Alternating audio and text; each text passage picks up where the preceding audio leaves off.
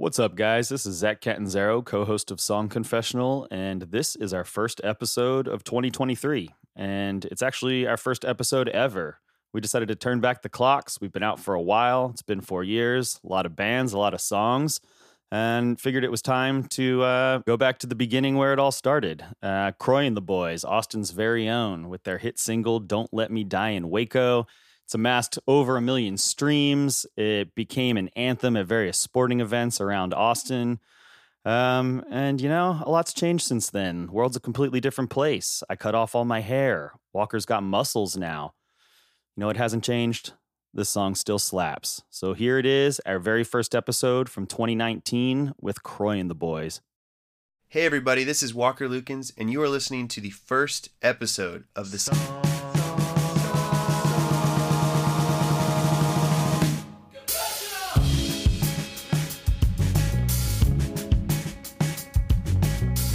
me explain to you what we do here in the Song Confessional. We have this little blue camper trailer, and we've converted it into a mobile recording slash confessional booth. So we travel all over the country. People uh, get in the trailer and they tell us stories anonymously. They tell us all sorts of stuff, and we pick our favorite stories and we give them to our favorite songwriters and bands who then write and record original music. On this podcast, you're going to hear the confession that inspired the song. You're going to hear the premiere of that song and an interview with the songwriters who wrote it. I'm sitting here with my partner in crime. What's your name, partner? What's going on, guys? I'm Zach.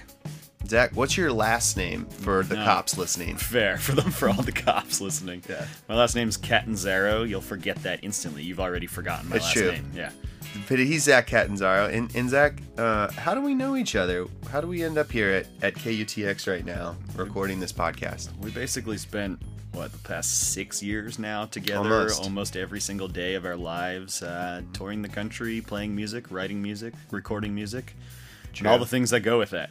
And lots of sitting in a van And together. Lots of sitting in a van together, which we're like, hey, what if we were in a trailer? Hey, what if we did this other thing that wasn't playing music? Yeah. And so here we, and here, we, are. Here Yeah. we are. About a year and a half of doing this together, and um, finally we get to share it with the world. So that's exciting. Thank It's- you guys for listening. It's true. And a little known fact uh, we spend more time with each other than we do with our uh, significant others. Very true. My my wife is uh, still coming to terms with that, but it gets better every day. Because she she likes you un- enough. That's you know? good.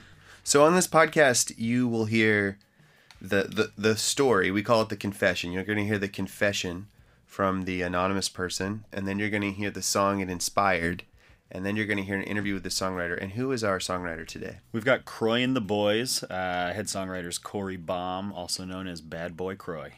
We didn't ask him, but we like to believe he gave that nickname to himself, Uh, absolutely. and that that's okay. And then that's okay. We we both we both agree that's okay. Anyone else? Not okay. Yeah, probably not okay. weird. But but Corey, he is Bad Boy Croy. If, if you see a picture of him, you're just like, yep, yeah, that makes sense. Croy and the Boys uh, just released an album called Howdy High Rise. I, uh, I highly suggest checking it out. We do discuss it in the interview later, but I'm getting ahead of myself here. First, let's hear the confession that inspired today's song. Confession. Hello. Hello. Uh, you, you know what we do here in this trailer? I have a general idea. It's kind of a story time, right? Yeah, I always tell people, uh, you know, just pretend you're talking to a stranger at the at the bar and uh, start from the beginning. Tell me, tell me everything. I might ask you some questions at the end. Okay. Sounds good. Um, well, this all started, or it all happened when I was um, I was in college. I was 19 um, in Fort Worth, Texas, and me and my buddy Kevin were bored one weekend. It was kind of a dead weekend, not a lot going on. Um, so we thought we'd go to Austin, where all of our, you know, a lot of our friends were in school and liked to hang out and stuff. And we were, uh, well, I didn't have a car at the time, and Kevin actually. It's a separate story, but he got hit. His car was totaled. It was hit by lightning. Um, Wow. But so you guys both didn't have a car, and you didn't uh, have a car. Uh, we so we I'd done this a couple times. Just ta- we take the Greyhound from Fort Worth to Austin, and, and, you know it's pretty easy and cheap, and there's only one stop in uh, Waco. So So it was like a Friday. We get on, uh, we get to the station. We get on the on the bus, and I remember I'm walking in, and we, we were uh, making our way to the back, and there was this guy, probably two or three rows in front of us. Uh, you know, kind of homeless looking guy, and we made eye contact. He was wearing a hoodie. He's kind of looking, uh, like he didn't, he didn't want to make eye contact with anyone, or he, you know, he, he looked tired maybe. But anyways, we sit down in the back. Uh, we're kind of bullshitting the whole way. Um, we make it quite a while, um, and then we get to we get to Waco. Um, just you know, 35 takes you through Waco if you're going to Austin from from Fort Worth or Dallas, and so we uh, it was like a planned stop, I guess. You know, bathroom break, and I think we picked up a few folks, but we stopped in Waco, and everyone gets up and you know gets off the bus, and then we went to the bathroom and we're going to get back on the bus, and uh, they wouldn't let us on kind of trying to figure out what's going on, and then uh, ambulance showed up, and we're sitting in this bus station in Waco, and they carted off the guy who was two rows in front of us. He was uh, uh, dead. He died Whoa. on on the bus. You know, f- a couple of feet from us, and it was uh, it was super surreal um, just to know that somebody somebody's life had ended right in front of us, and you know, while we were probably talking and anyways Did uh, they did they tell you he died? uh no. And that was kind of the funny thing was they didn't really do a lot. Uh we, we saw him. We saw him come off on the stretcher. Um but uh we when we got back on the bus we saw the bus driver was back there where the guy had been s- uh, sitting and he just sprayed down the seat with Febreze and went back to his uh, his seat. And so we of course sat at the very front of the bus at that point.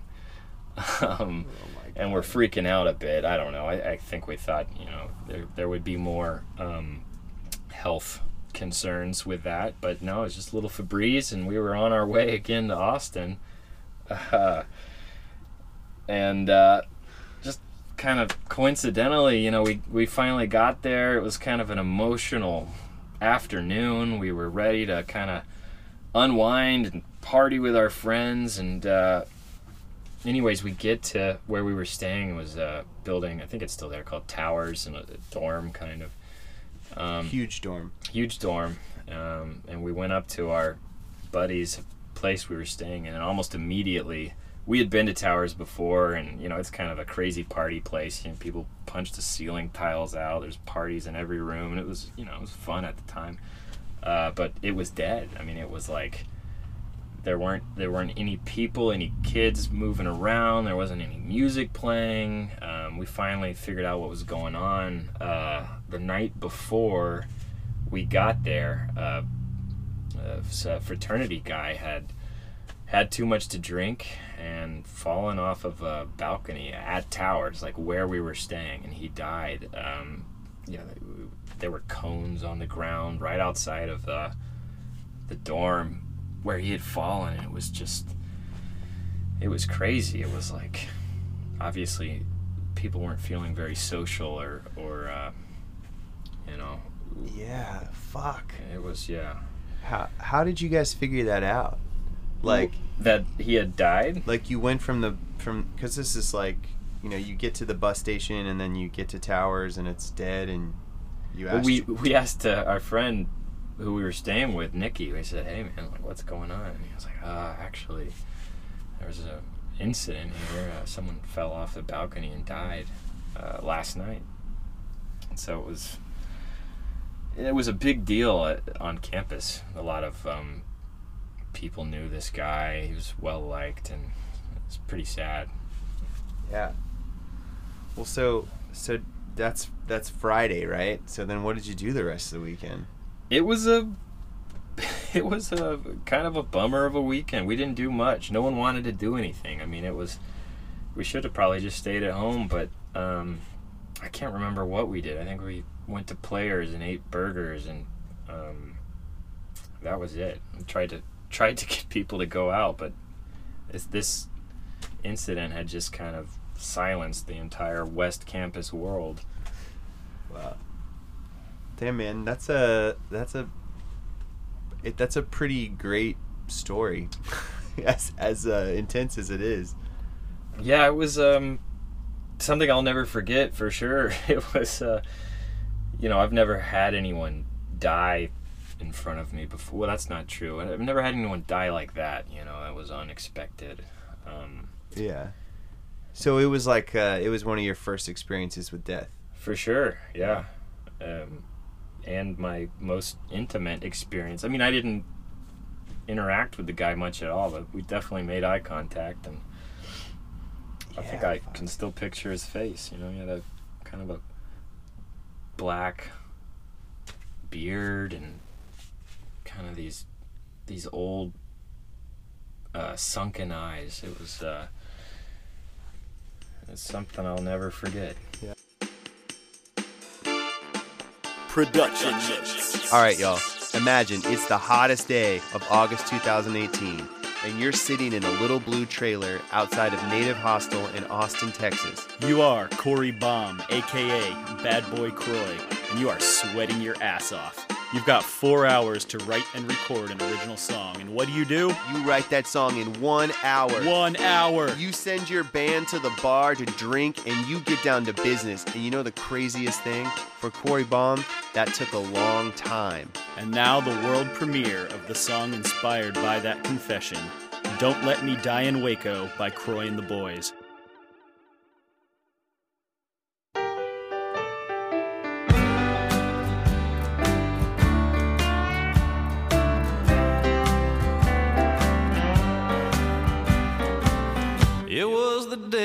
Of summer.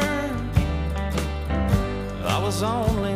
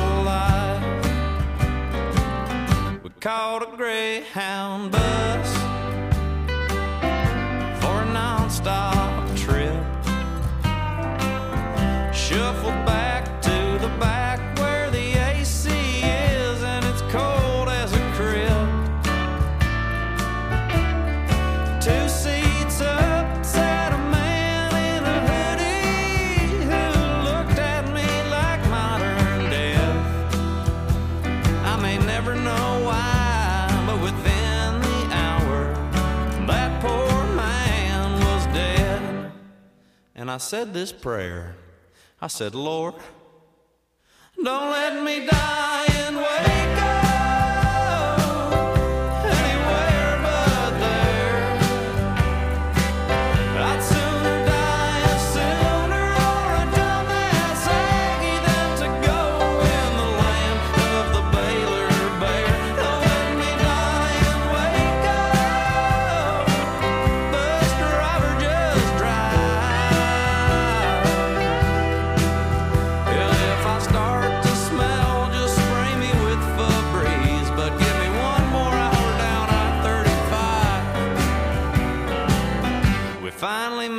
To Austin after that heroin ride. Still searching for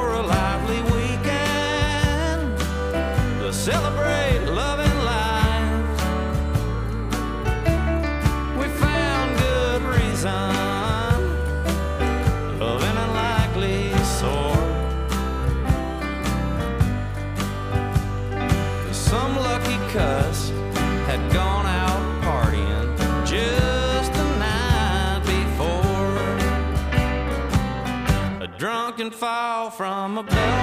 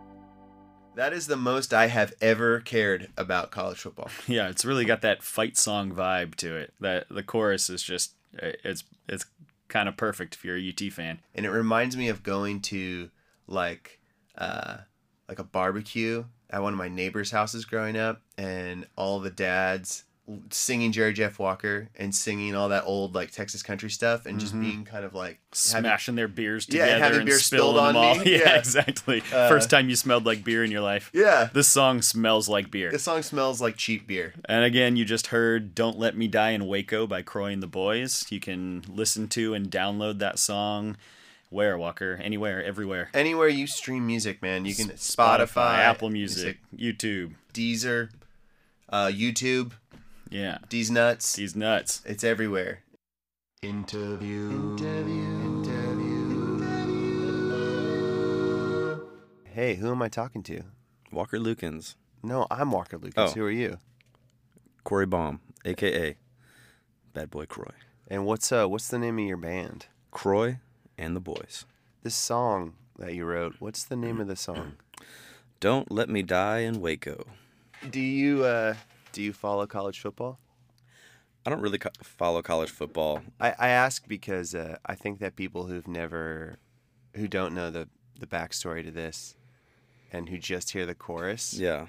they're gonna read it as a kind of uh, football fight thing. Sure, totally. I mean, if it wasn't connected to this project, I would probably rewrite it to be more explicitly just a college football thing because I think that's like at this point the funnier part of it. But you know, it's like it's got to be this other thing. Well, I wonder whether uh, I, part of me thinks that because uh, you don't have any skin in the game, Yeah, it's why you were able to write that song. yeah.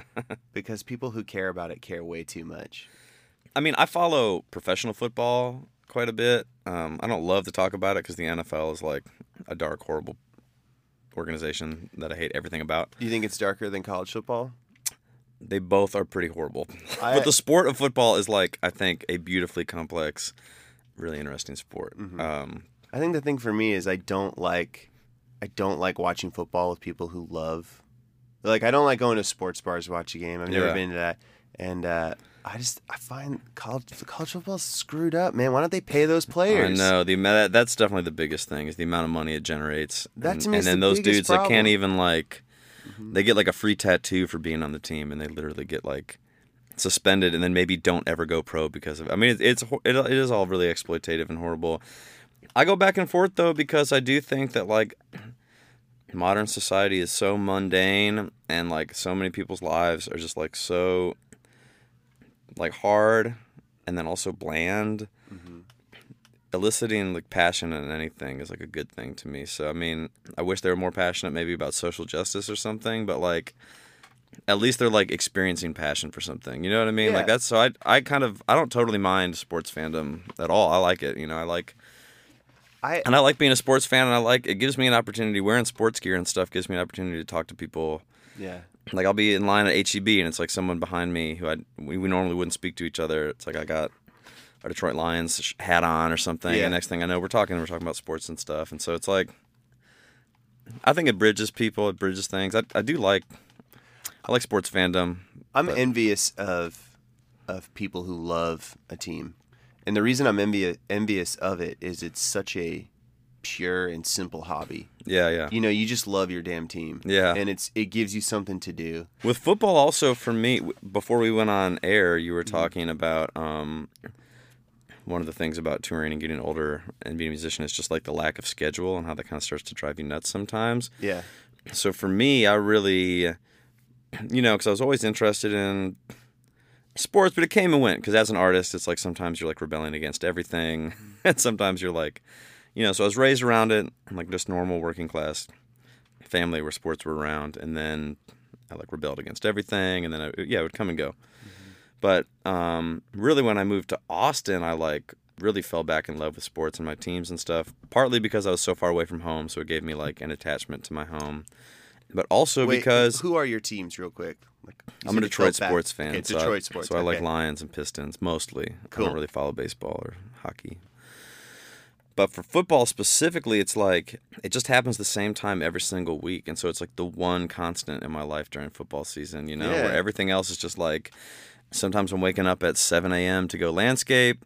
Sometimes I'm going to work at midnight to go play a show. It's just like Yeah. so chaotic and it's just like up and down. And so it's at least like Sunday is just like the one part of my routine where it's like, uh, at least on Sunday, I know I'm watching You football. know and so it's watching like, football. yeah. that's really why it probably became a big part of my life at some point in my like mid 20s was because it was like just the only grounding thing I had, Yeah. really, you know? So you said that you where are you from? So I'm from Bowling Green, Ohio. In in the artistry of uh, Corey Baum, Bad Boy Croy. Does where you're from matter?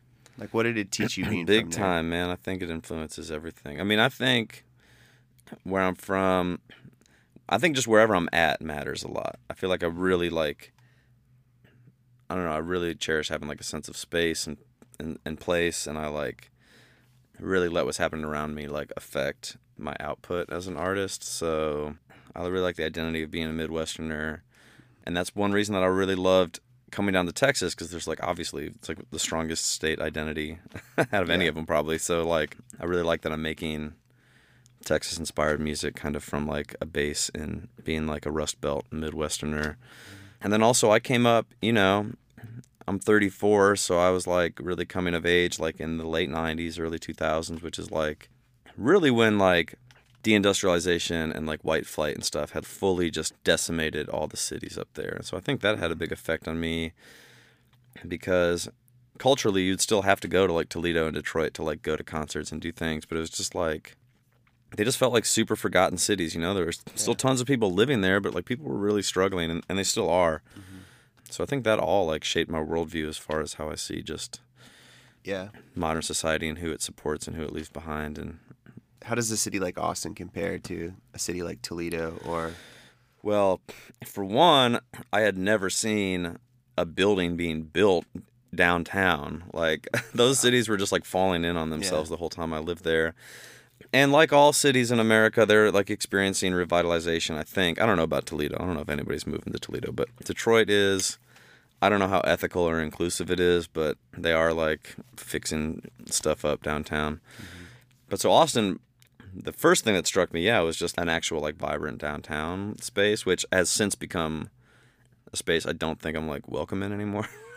like it's like evolved way past like, mm-hmm. which some like podunk idiot like me is. I have no business going down there. It's like, you know, whatever. Yeah, But it's definitely in, over the last 10 years. I mean, the Yeah. vibe downtown is completely different. yeah, you know, Austin like likes to think of itself as a progressive city, or that's like its marketing. So it felt cool when I first moved here to like be in a quote unquote progressive space because I hadn't really been in that. And uh, Yeah. you know, the arts are obviously like recognized as being important and and supported to a degree. So I just got back from a Midwest tour, and the thing I'm always blown away by is just how many beautiful buildings are abandoned. yeah, Like you're saying, the the downtown spaces, yeah, you know, are empty. It's just it's wild when you when you think about um, yeah, the kind of growth and development that's happening here, right. and how contentious it is, and how many people we're displacing, and uh, all, Yeah. you know all sorts of really really tough stuff. And then you go to a city like that where it's like you you can get an amazing building for very cheap. I mean, Well, when you yeah, when you travel through the Midwest, you realize like I don't know, can we go all the way here on this podcast? This is Oh, why yeah. I think, dude, Yeah. there's no saving the arts in Austin, mm-hmm. okay? All the intangibles that make a place like an, a haven for artists are already gone in Austin and you can't bring it back. Like mm-hmm. the main thing is just affordability. The Yeah. main thing is that we just like any working people it's affordability, but for artists specifically it's like it's not conducive for us to act like business people and to have to like I don't know, like plan out my like creative week as if it's like a nine to five and make sure I'm like working on it Yeah. 40 hours a week and all that stuff. Like you need downtime, you need time to reflect, Yeah. to consume other art and media and stuff and like, ch- you know, like marinate on that. And then, and so when you travel through the Midwest and you run into these artists that are up there that are st- like mm-hmm. living in these really inspiring, beautiful spaces and they're paying barely anything for them.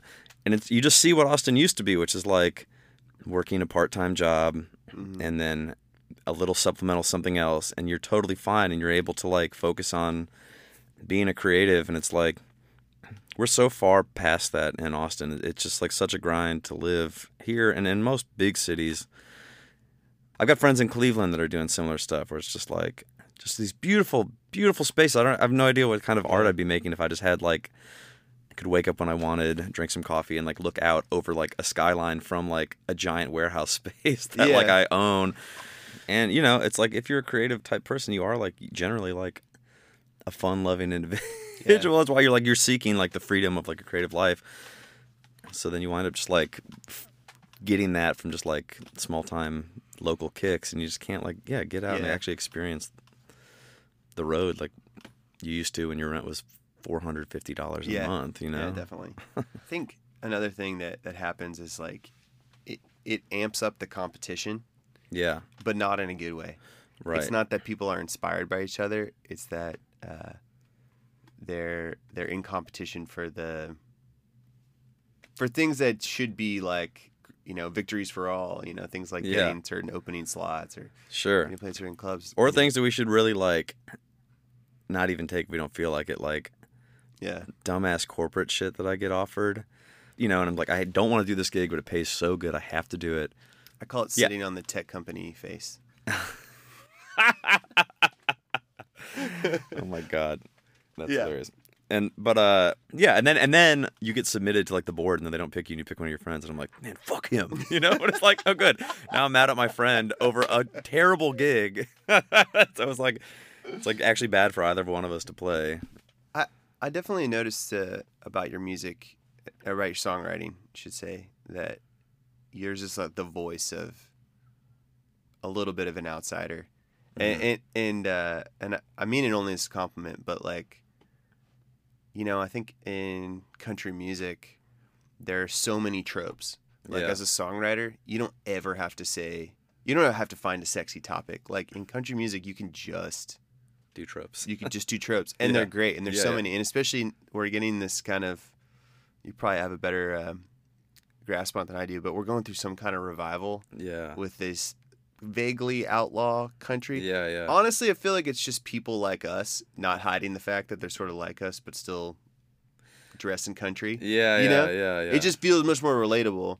Um, but I think even in that context, like I think some of the stuff that you sing about is far more uh, controversial than like that stupid Sturgill Simpson record no one will shut up about. Do you know Well, what I'm trying I to say? Just subject matter. Hundred percent. I mean, it's ridiculous to me that anybody would think that subject matter that was considered outlaw Mhm. in 1977 or something Would still be would outlaw still be now. outlawed Yeah. now. It's like, are you kidding me? Like, oh, you're singing about whiskey and cocaine? Like, yeah, man, been happening now for like 40 years. Like, not a, but you know, not That's that that stuff's bad or like, that's I don't our heritage. it, but it's like, Yeah. yeah, exactly. Like, it's just not. Yeah. That isn't pushing any envelope. Sounding like something that's already happened is that can't be pushing an envelope, you know, pushing anything forward Mm-hmm. because it's like retroactive or something. Wh- How did you feel towards the Confessor? Like when you were writing this song, did you feel differently about the subject than you do about other subjects, or for you, what was it like for you? Hmm. Did I feel different? Well, I'd never done anything like that before.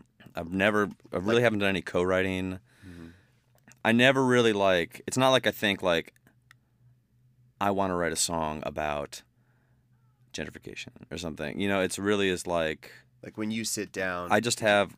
I don't really even sit down. It's like I write a lot of songs. I used to work at landscaping, which I might get back into now that my son's in daycare. Unfortunately, I thought I was done with it. Um, you know, and I worked door at bar for a long time. I just have always done jobs that are like zero mental. They don't take any of my mental space, and so I I write a lot while I'm at work. So I'm just like sitting on a stool checking IDs or like just shoveling yeah, uh, something will just pop into my head, you know, where I just like.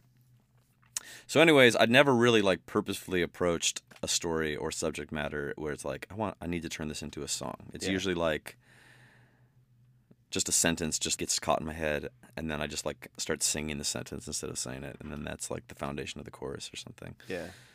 So I really can't even compare it to anything because I, I had that was like this is like the only time I've ever written with such purpose, where it's like it has to get done, and I have to like use this as the subject. So so Uh. just just for point of comparison, but like a song like Howdy High Rise. Yeah. Like how long did that take to write?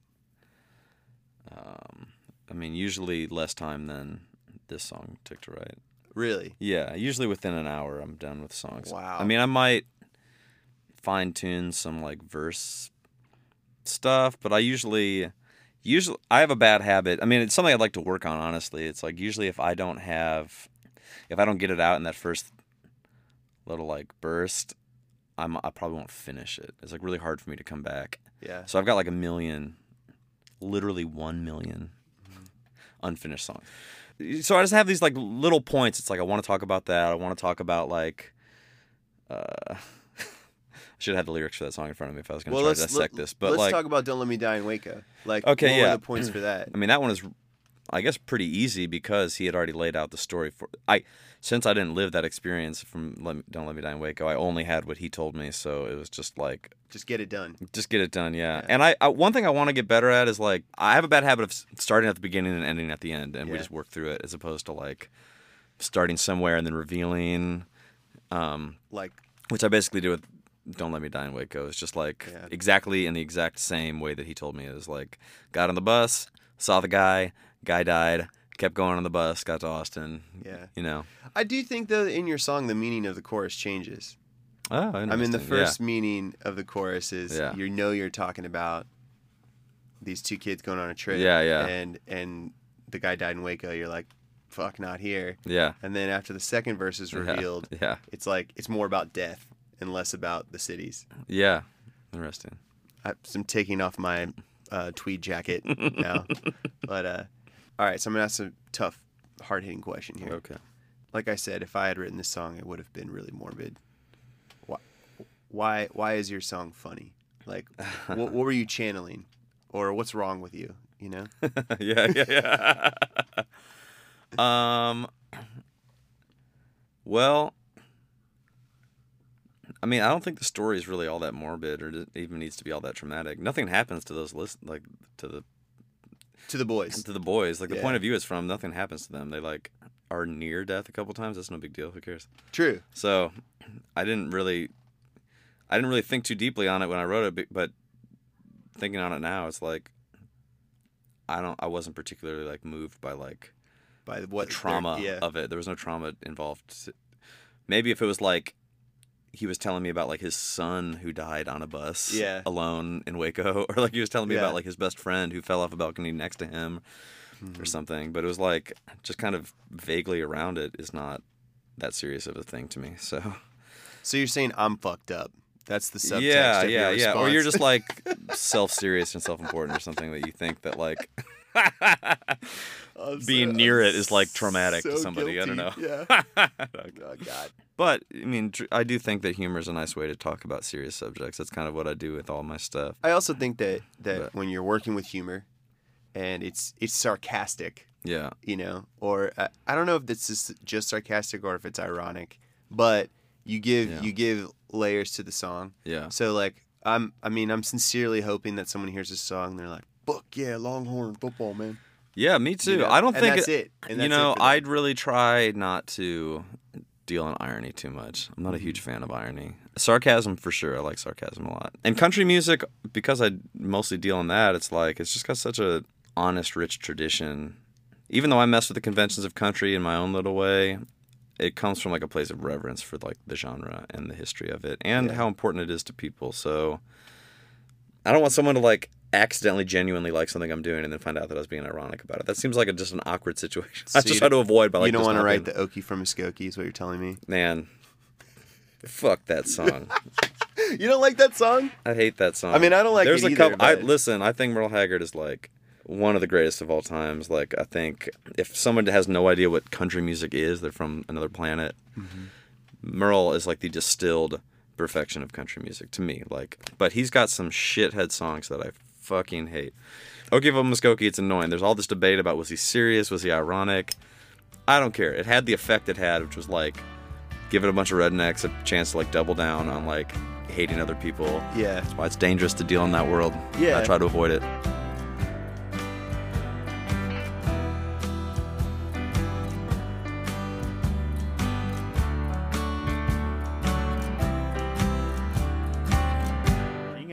An artist in Austin is kind of a weird game. I've been doing it. I really identified with that. I've been living on the east side basically the same amount of time as Corey, slightly longer. Um, and I, I mean, we're we're living in a different city now, completely through and through. It's Yeah. it's interesting. I also think that he's right about uh, the fact that Austin's kind of beyond repair for for Oh, I- our people. yeah, I I, hey, don't get me wrong. I love living here. Same. I've had an amazing experience, and I've had a, a lot we were, of great. we were lucky enough to get here when it was still relatively affordable. Which, like, Yeah. once you have the roots, staying is a little easier than Mm-hmm. showing up. And I honestly, I feel like personally, like I got here maybe just a just a little too late. Yeah. You know, because you you've been, I've been living here a here longer. longer. Yeah, I've been here a little bit longer. It's true. And I love living here, and there are a lot of great opportunities for being a musician. But even like artists who are ten to fifteen years, they've been here ten to fifteen years long. I mean, they it's unrecognizable Mm-hmm. to them. Yeah. You know. So in that sense, I mean, I think I definitely think Corey is is just right. He is because there was like, there's a weird mix of both more and less opportunity. It's like there's there's more gigs, there's more you know that lovely word exposure, Yeah. um, but less opportunity to really stand out or to really get people to care as much as they used to. Uh, there's just, I mean, it's also the world we live in. There's just so much competition with live music these days. Yeah. Well, and and and I think the the thing that he said that I identify with the most is that the biggest thing that helps my creativity is free time. Mm-hmm. I have no fucking free time. Yeah. I haven't had free time in years. Yeah. Yeah. It's just it's just very easy to lose sight. I think of how important free time and boredom is to To create a be, process. to create a process. Yeah. That's well said. And that's the part where that I really identify with him is that I just think that that's gone Mm-hmm. in this town. We're, we're beyond repair. That doesn't mean there's not still going to be music. It doesn't mean we the, don't. the hustle the hustle and bustle that has grown has Mm-hmm. taken away that chill vibe of free time that Austin Yeah. was known for. Yeah, what was the nickname for Austin? The Velvet Rut. Yeah, Yeah, Yeah. great nickname. it is a good nickname. I uh, I think another another thing about about Corey and about this song, you know, I mean, I, I said it in the interview, but it, I would have written us a very sad song, Oh yeah, and he didn't. yeah, And I loved his answer, which is basically like, I just don't think it's that tragic to be next to next to death with next no to death. relation, with no relation, with no personal you know? effect of any kind. which which like so true. Yeah. you are so right. It's happening every day. Yeah. You can read about somebody dying in the news every single day. Yeah, I, I it- and he's um he's spot on about that, and I think it's interesting because I know that for for me and you, part of what uh, drove this project in a way is that we've both lost people very close to us in our lives, and so I think that for me hearing that story, Mm-hmm. You, your I personal, go back there. yeah, your personal trauma. Yeah, I go up, back which- to that. Yeah, mine too. and it's Mine really it was really refreshing to just be talking with someone who's like, it's not dramatic. It's so it's true. like such a good and healthy perspective yeah, and good to be reminded that like uh, you can you can hear that story uh, and just make a funny ass fucking country totally. song out of it. And because it's so because the guy that's telling it has not experienced an ounce of trauma. a group of really amazing musicians worked on this song. On bass guitar we have amy hawthorne. On drums we have casey seymour. On piano and organ we have joe cornetti. And on guitar we have doug walseth on acoustic guitar and vocals that is bad boy croy corey baum uh, that is uh, me and uh, aaron blackerby who works on this podcast And, his uh, no No, she didn't make it. Ah, I see but uh, but Rocky from the Reputations, we're all singing backup on that track. This song was produced, mixed, and engineered by Jim Eno at Public Hi-Fi, with assistant engineering by Grant Epley. It was mastered by Chris Longwood. The Song Confessional podcast is produced by myself, Zach Catanzaro, Walker Lukens, Rylan Kettery, Aaron Blackerby, Jim Eno, and our man Mike Lee.